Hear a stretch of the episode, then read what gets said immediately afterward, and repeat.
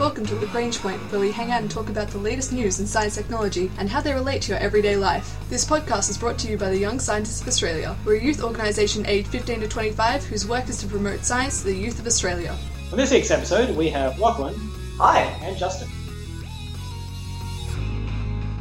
This week we find about some new and mysterious creatures that have been found lurking in the deepest, darkest depths of our planet. We figure out just how they taxonomize them and fit them into the big picture of life on Earth. We also go through some new and exciting ways to fight cancer with everything from sonic beams to amazing gold-plated nanotech. And now we launch into our Launchpad news segment. So we think about the, the definition of species and animals in our universe and the world that we're exposed to as something that's static, right? We, we know evolution happens and that's a gradual process of things changing. But, you know, we generally think we've got a good handle on things. We know there's cats, we know there's dogs, we know there's trees, and we know there's lots of different types of all of those.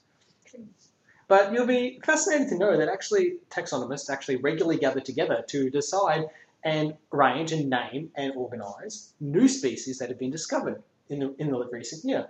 And they've just gone through this process, and people have put out the top 10 new species of 2014 that have been recently discovered, categorised, and agreed upon. And obviously, you're gonna you're gonna really wonder why we've gone to the process of, naming these new species. But some of them are actually really fascinating. So to kick it off, let's look at one I think probably has the best name for any new species that has ever been discovered, and that is of course the Kaweesak dragon tree. Now, the Kaweesak dragon tree is a huge, beautiful, 12 meter tall tree that you really have to wonder how people did not notice this beforehand. The thing is, Justin, like, we think we have a pretty good handle on life, and we know what it is and all the species that sort of make it up. But every year we actually discover so many new species just in our backyard. It's not actually that surprising that a tree could escape. What, so George R. R. Martin looked outside in his backyard and found the Kaweesak dragon tree. Well, actually, I think its name means Mother of Dragons. and Right, that's so the most it's- Talisi tree I've ever heard That, of. that clearly is. And it's from Thailand, so not actually, you know, George R. R. Martin involved here. But what I love about this tree is it's got beautiful, soft, sword-shaped leaves with white edges and cream-coloured flowers with, you know, bright orange, you know, filaments in the flowers. And, you know, it looks quite dragon-like, quite intimidating. And it's found in the limestone mountains of Lo and Lop Buri provinces in Thailand. So very remote, near Burma, up in the mountains there. And a, quite a beautiful um, place. Now, it's used often as a horticultural plant, and there's only about 2,500 of them out there in, exam- in, the, in the world. And it grows on limestone, right? So, so they, they, they extract limestone out to manufacture concrete, and, and this plant, you know, sucks out the limestone in a similar way. it's and as tough as concrete. it, it is a dragon plant that is as tough as concrete, and I feel that is a, clearly a worthy inclusion in the, in the list of new species. So, going from dragons to another mainstay of horror and fantasy, and that's the skeleton. And we'll look at the skeleton shrimp um, by the name of Liropus minusculus from California. Now, this is not some Hollywood heartthrob shrimp cocktail. This is actually a shrimp that lives inside the deep's caves. And, um, you know, it lives in the romantic, beautiful, sunny island of Santa Catalina in Southern California. Deep inside the caves on that island live this shrimp. And, and the reason why it's called a skeleton shrimp is that its whole body is translucent in appearance. And all that you can see inside of it is its bone structure that runs through it. Now, it's only very short, it's only about three millimeters in length. So it wouldn't make a very good meal. No, it's obviously not very you know appetizing, but the, the way that the body is trans, translucent means you can actually see the skeleton and the inner, inner workings of the shrimp really, really clearly. Not kind of in an opaque way as some other shrimps, but actually like incredibly translucent. So I think that is very much worthy of the name, the skeleton shrimp, and it's quite, quite eerie. So the next one is also from um, from the, the tropical, not the tropical climates, but the warm, lovely, sunny climates in the Mediterranean. And it's a bodybuilder from the Mediterranean, the Spiculosiphon oceana, and or you know, it's a single-celled organism. So an amoeba, which you all think about, is a single-celled organism. And unlike most single-cell organisms, which are very, very small and straightforward and simple, Normally in the micrometer, micrometer range, right? This is up to five centimeters long, making it absolutely massive when you think about single-celled organisms, and it's crazy. Now, because bacteria are single-celled organisms as well. So it's the same sort of taxonomy, but you can see it with the naked eye. Yeah, it's huge. And actually, it's even more interesting than that because this group of amoeboids, they're actually they, they, they grow together and they arrange themselves like Lego blocks to construct a massive shell of an even bigger pseudopod. And, and, and it actually feeds on other creatures much in the way like a carnivorous sponge. And it, it looks it looks absolutely terrifying.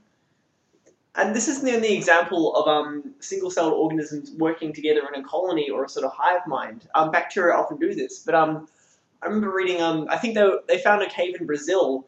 Um, there was a cube, like a gelatinous cube, and they didn't know how to characterize it. Is it a new animal? No, it was actually a clump of bacteria that has been growing for so long. It made its own three-dimensional structure. It had been growing for thousands of years, the same bacterial colony, and made a solid three-dimensional mass. So clearly, Dungeons and Dragons was right all along. The gelatinous cube Yes, comes to attack us all. yeah. So roll roll your d4s for your magic missile. Um, so what's even more fascinating about it? There's a place where they discovered this in Spain in the caves. They actually looked for this this uh, um, this si- giant amoeba. Um, there also was a place where they found carnivorous sponges. So when you think about SpongeBob SquarePants, you think that the nice little harmless sea creature. But you know there are brands about them out there that are actually carnivorous that eat other sponges. So I just felt like making you aware of that that that, that was a fact of life. So last but not least is something that is very closely related to NASA. Unfortunately, it might be an alien invader, and that is the Tersicoccus phoenicis. So these are known as the clean room microbes. So when you go to space, Justin, you don't want to have any bacteria in the spaceship or on the space suits that could go to other planets and then colonize them. and expose them and or basically kill kill off things. So what we're actually trying to do is prevent alien invaders from going out there into space. We don't want to be An alien alien, invader. invaders. Right. And so to make this happen, um, when you're actually building spaceships and stuff like that, everything needs to be done in a completely sterile environment called a clean room. Yep. Um, and so to make this sterile, you heat it to like hundreds of degrees Celsius. You give it the strongest acids and the strongest bases. You throw heaps of salt at it, UV radiation. You do everything you can to completely kill any trace of bacteria, Right. and then some survive. Well, of course, because bacteria, especially extremophile bacteria, are incredibly hard to kill. So these well, these clean room bacteria. So basically, through some freak of evolution, because extremophiles um, are bacteria that can survive really, really strong conditions. Like we have bacteria that can survive in active volcanoes. Hmm. But the reason why we have so many different ways to disinfect things is because no bacteria could possibly be resistant to all these different methods of stress. Hmm. But yet we found that after all these disinfection methods, these clean room microbes can actually survive. And more impressively, that they actually were found in two separate clean rooms, 2,500 miles apart in Florida and French Guiana, which is incredible, a testament to this bacteria's strength and evasion abilities. So they're going to invade space. I think they're probably going to do quite well. So those are just some of the new creatures that have been taxonomized and qualified in the wonderful world of animals and plants that we have listed here on Earth.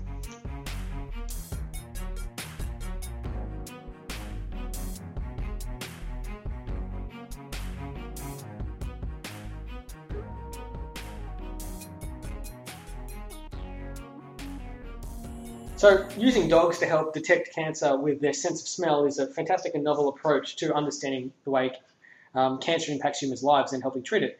What other novel cancer research is out there that we, we, we have been looking at? Okay, so there's been a lot of um, experimental chemistry over the last 20 years that has really opened the potential for really, really interesting new methods to treat cancer.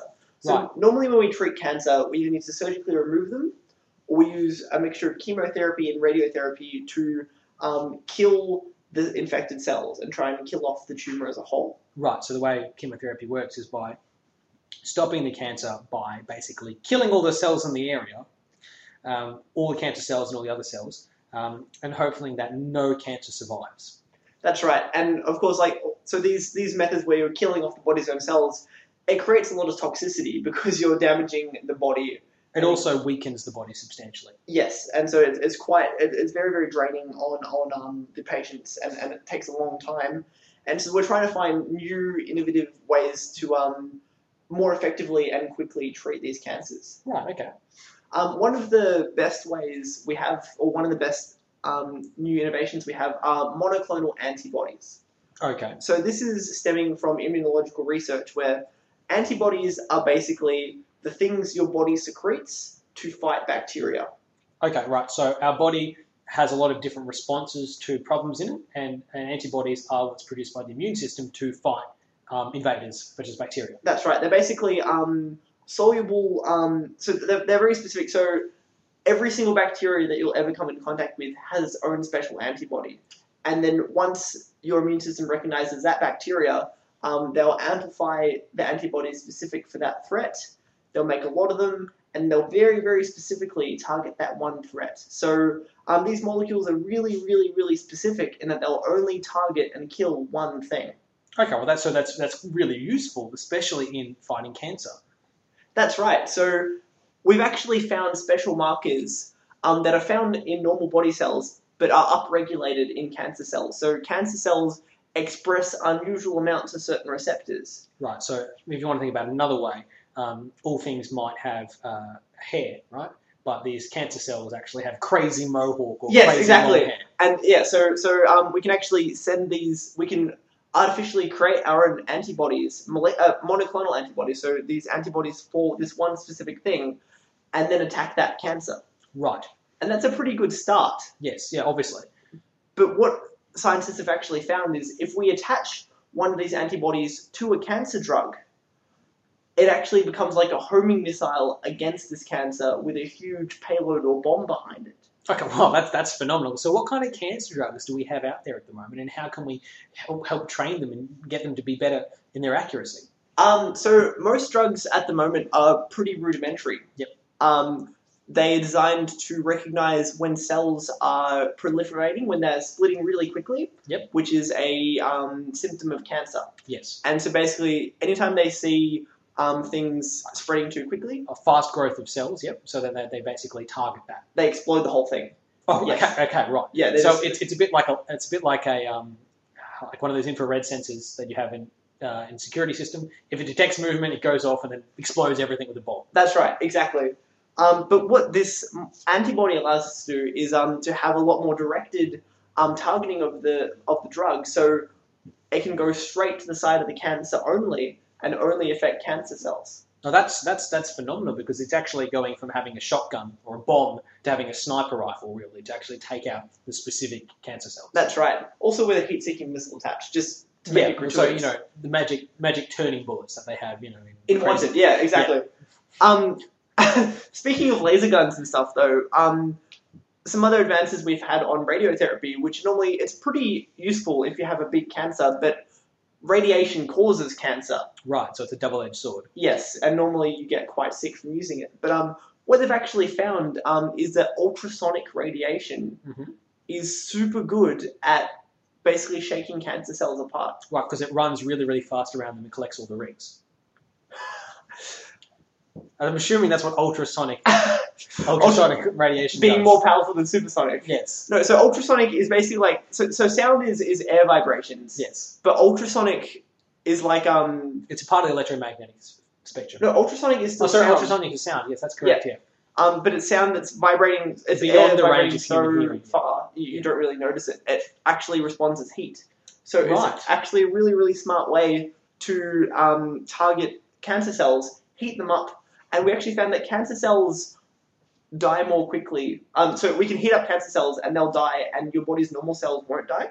Wow. Okay. So they're more susceptible to heat. They, they take double damage against heat, basically. Right, and that's really useful if you can apply heat specifically to those areas. Another benefit of ultrasonic is that it's actually very, na- very narrow in wavelength. So instead of, again, doing a shotgun spray that you would do with other, other therapies, you can have it very targeted in a narrow fashion, enabling you to really get at specific locations. Exactly. And um, we can actually combine these two techniques um, using gold nanoparticle technology. Right, now, because now you're just spewing fancy sounding words. well, they're cool, fancy sounding words. And First they also, ultrasonic, now gold nanoparticle technology. so basically, what this is, Justin, is Gold um, rings for Sonic the Yes, ultrasonic Sonic to collect. Yes, exactly. Um, so you tag one of these homing antibodies to the cancer and attach gold nanoparticles, so really, really, really tiny gold particles to the other side. Right. Okay. And It's like tagging the targets. that's right. So if you have if you have if you have a smart bomb, um, what they'll actually have is often a spotter on the ground who will be directing the bomb with a laser, who will be giving the location for it to go. Much the same way that a targeter um, for a sniper may use a laser, a laser rangefinder to actually indicate the target that they need to hit. This is doing the same thing by give, using the gold nanoparticles to identify which cells to hit. Exactly. In fact, they even also use infrared radiation, just like the snipers would. Right. So it's um, I actually understood that completely. Yes. Okay. Well, that was that Great was, work. that was surprising. So yeah, the infrared radiation um, makes the gold particles vibrate really, really hard, and they'll actually shake apart any tumors for the bodies to deal with themselves. Wow. That's that is some really powerful and interesting ways to handle and approach cancer. This has been the Young Scientists of Australia's podcast, Lagrange Point. This week we met the newest creatures in the wonderful taxonomy of the world, including some really strange and unusual things from crazy trees to gelatinous cubes. We also found out about some new and interesting ways to fight cancer, including gold-plated nanoparticles and sonic rings. Our ending theme was composed by Audionatics. Head to ysa.org.au for more information about the Young Scientists of Australia.